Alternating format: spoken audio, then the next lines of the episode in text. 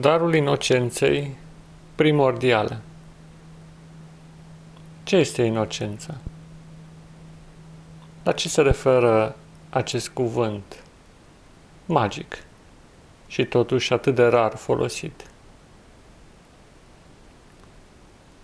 Poate ne gândim la starea în care se află un copil născut de curând sau înainte de a fi influențat de cei din jur. Inocență sau nevinovăție. Poate ne gândim la un început de primăvară, când natura se îmbracă într-un verde crud, neatins de căldura pârjolitoare a soarelui și neafectat de mediul înconjurător adeseori poluat de om.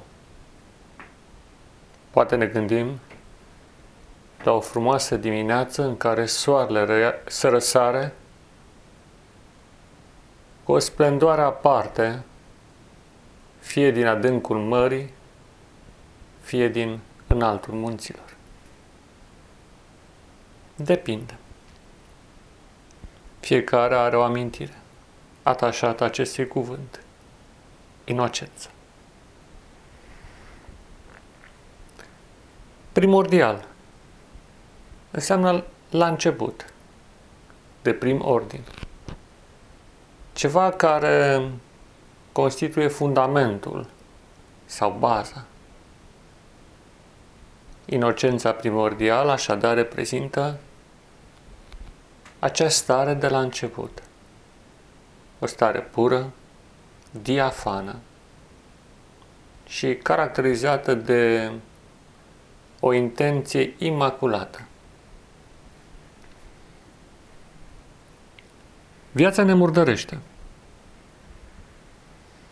Tot acest păienjeniș de evenimente în care suntem prinși, târâți sau împinși de alții,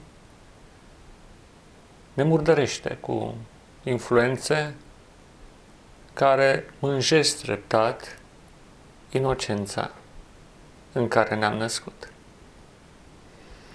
Și cu cât murdăria se depune mai mult pe suflet, cu atât mai mult pierdem din puritatea intenției și deopotrivă din puterea de a trăi, puterea vitală.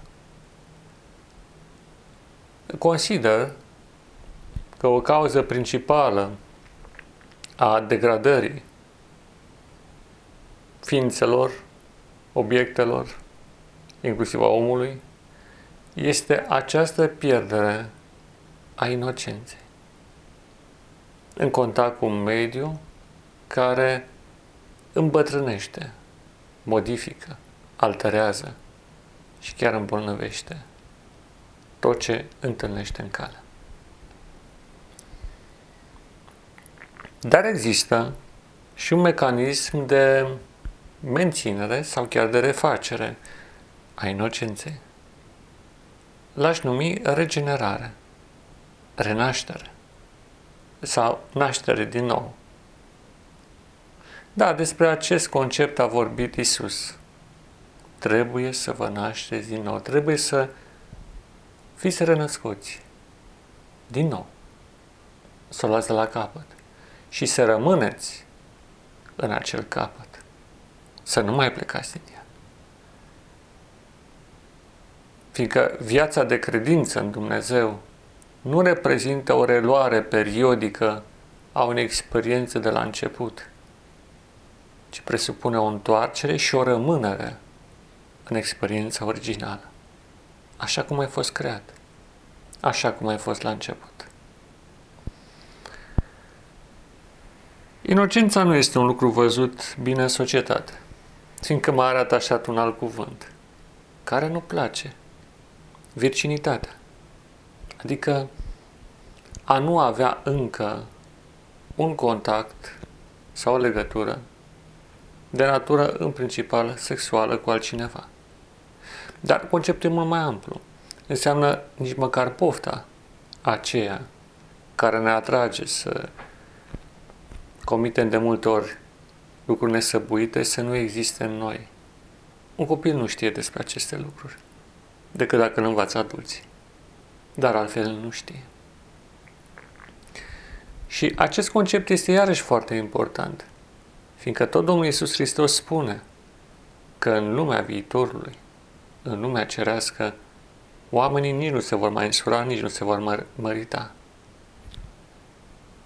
ci vor fi ca îngerii lui Dumnezeu, dincolo de această trăire care, din păcate, întinează deopotrivă mintea și corpul.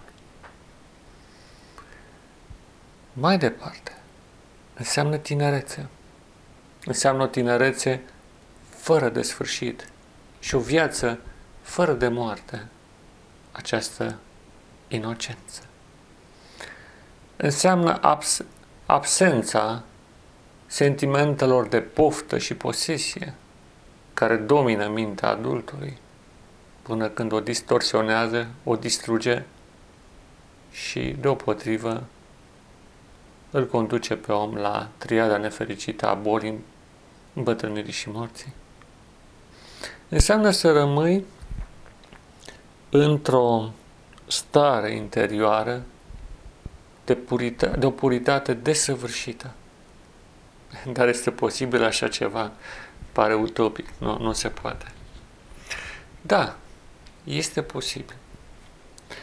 Fiindcă mijlocul esențial prin care toate aceste elemente pot fi aduse din nou la lumină, în ființa umană, în sufletul omenesc, de fapt, a fost schițat în Evanghelii prin cuvântul care ne vorbește despre venirea unui suflu sfânt, unui spirit sfânt, a unei stări primordiale care ne va ajuta să cunoaștem lucrurile așa cum au fost ele la început. Spiritul Sfânt putem să-l gândim în multe feluri, sau Duhul Sfânt. Eu aș prefera să ne gândim la Duhul Sfânt, în primul rând, ca la o stare a minții, a minții lui Dumnezeu în primul rând. O stare primordială, o stare de dinainte de a fi creat cerul, pământul și tot ce există, starea fundamentală a lui Dumnezeu, caracterizată de o lumină puternică și de o potrivă de o pace abisală, i-aș putea spune. O pace profundă și în același timp regeneratoare. Nu, nu liniștea mormântului, nu liniștea morții, ci liniștea vieții. Acelei vieți care freamătă de putere, dar care în același timp este bine armonizată și bine stăpânită în starea ei incipientă, gata de a pleca la drum. Puterea germenului înainte de a răsări din sămânță, dacă ar fi să facem o asemănare. Sau puterea mugurelui care stă să dea la lumină o floare sau o creangă sau o nouă ramură.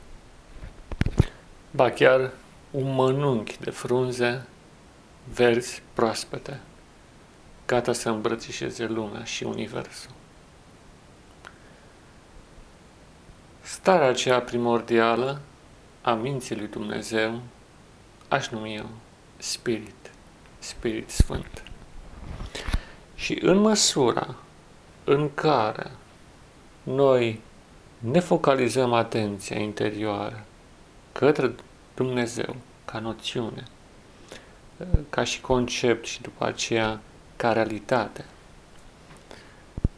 vom ajunge în contact cu această stare primordială și, și care ni se va transmite în suflet ca un dar luminos și prețios din partea lui Dumnezeu. Când ne gândim la apropierea de Dumnezeu, deseori avem imaginea unui templu, a unui loc sfânt, de regulă perimetrizat de niște ziduri înalte sau de un cort. În același timp, trebuie să înțelegem că noțiunea de templu nu se restrânge la un loc și la o imagine din aceasta încapsulată. Templul lui Dumnezeu reprezintă, de fapt, un concept foarte dinamic, care poate fi incorporat în orice obiect al realității, dar cel mai important, în sufletul nostru. Metaforic vorbind, omul poate deveni un templu al lui Dumnezeu. Metaforic, dar și practic. Până la urmă, toată realitatea reprezintă o metaforă. Reprezintă un concept. Reprezintă sinteza unor cuvinte spuse de Dumnezeu. De asemenea, întreaga natură putem să o privim ca pe un templu al lui Dumnezeu, în loc în care se descoperă slava sa, adică se descoperă fragmente de înțelesuri profunde cu privire la Dumnezeu. Nu aș vrea să rămânem cu ideea abstractă și în același timp lipsită de conținut a cuvântului îndeopște folosi slavă sau glorie. Când zicem că se descoperă gloria lui Dumnezeu într-un anumit loc sau într-o anumită persoană, ne referim că acel loc sau, cele, sau acea persoană transmite sau redă un anumit mesaj care ne ajută să înțelegem mai bine, să-L percepem mai bine pe Dumnezeu. De exemplu, când un om manifestă un caracter moral de excepție, o bunătate deosebită, o blândețe a caracterului sau alte lucruri asemănătoare, alte trăsături similare, de fapt, noi avem o materializare a conceptelor de blândețe, bunătate sau alte trăsături sfinte care sunt ale lui Dumnezeu. Printr-o astfel de persoană, noi de fapt îl vedem pe Dumnezeu, ca printr-o, ca printr-o oglindă, bineînțeles, dar îl vedem. Căpătăm un înțeles mai profund. A vedea înseamnă și a înțelege sau a percepe, adică de unde vine și cuvântul poate înrudit, cumva a pricepe. A percepe, a pricepe sunt foarte apropiate ca sens, dacă vom sta să ne gândim în profunzime. Nu întâmplător. Iisus Hristos spunea, cine m-a văzut pe mine a văzut pe Tatăl. De ce?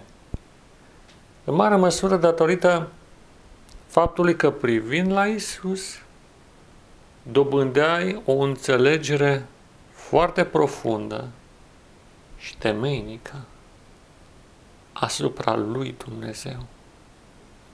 Se poate aplica și la un loc. Un colț de natură nealterat de om descoperă slava lui Dumnezeu sau îl descoperă pe Dumnezeu. Cum? În primul rând prin puritate, prin prospețime, prin frăgezimea intenției și în același timp prin puterea formidabilă pe care o simțim dincolo de această formă aparent fragilă. Fiindcă inocența, deși pare firavă, este foarte puternică.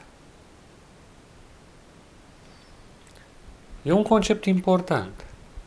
Inocența primordială reprezintă scutul cel mai puternic dintre care poate exista împotriva răului, împotriva influențelor corupătoare și distrugătoare. E un scut pentru suflet. E un scut în interiorul nostru pe care, dacă reușim să îl aducem din nou la viață sau să o aducem din nou la viață în inocența respectivă, atunci vom experimenta o continuă înfrângere a răului. Fără ea vom avea o continuă înfrângere a binului. Mă opresc aici, dar nu înainte de a contura această idee finală. Este posibil să redevenim copii în ce privește puritatea sufletului. Este posibil să revenim la izvorul vieții și să redobândim tinerețea originală, deopotrivă în spirit, în minte și acum mare atenție, dar și în corp. Da, dar și în corp. Darul suprem al lui Dumnezeu este regenerarea și a corpului, împreună cu toate celelalte. Însă despre aceste lucruri vor reveni într-o ocazie ulterioară. Până atunci, să ne gândim la acest concept foarte profund și să ne amintim ce bucurie aveam în suflet atunci când eram copii. A Dumnezeului nostru să fie slava, acum și în veșnicie. Amin.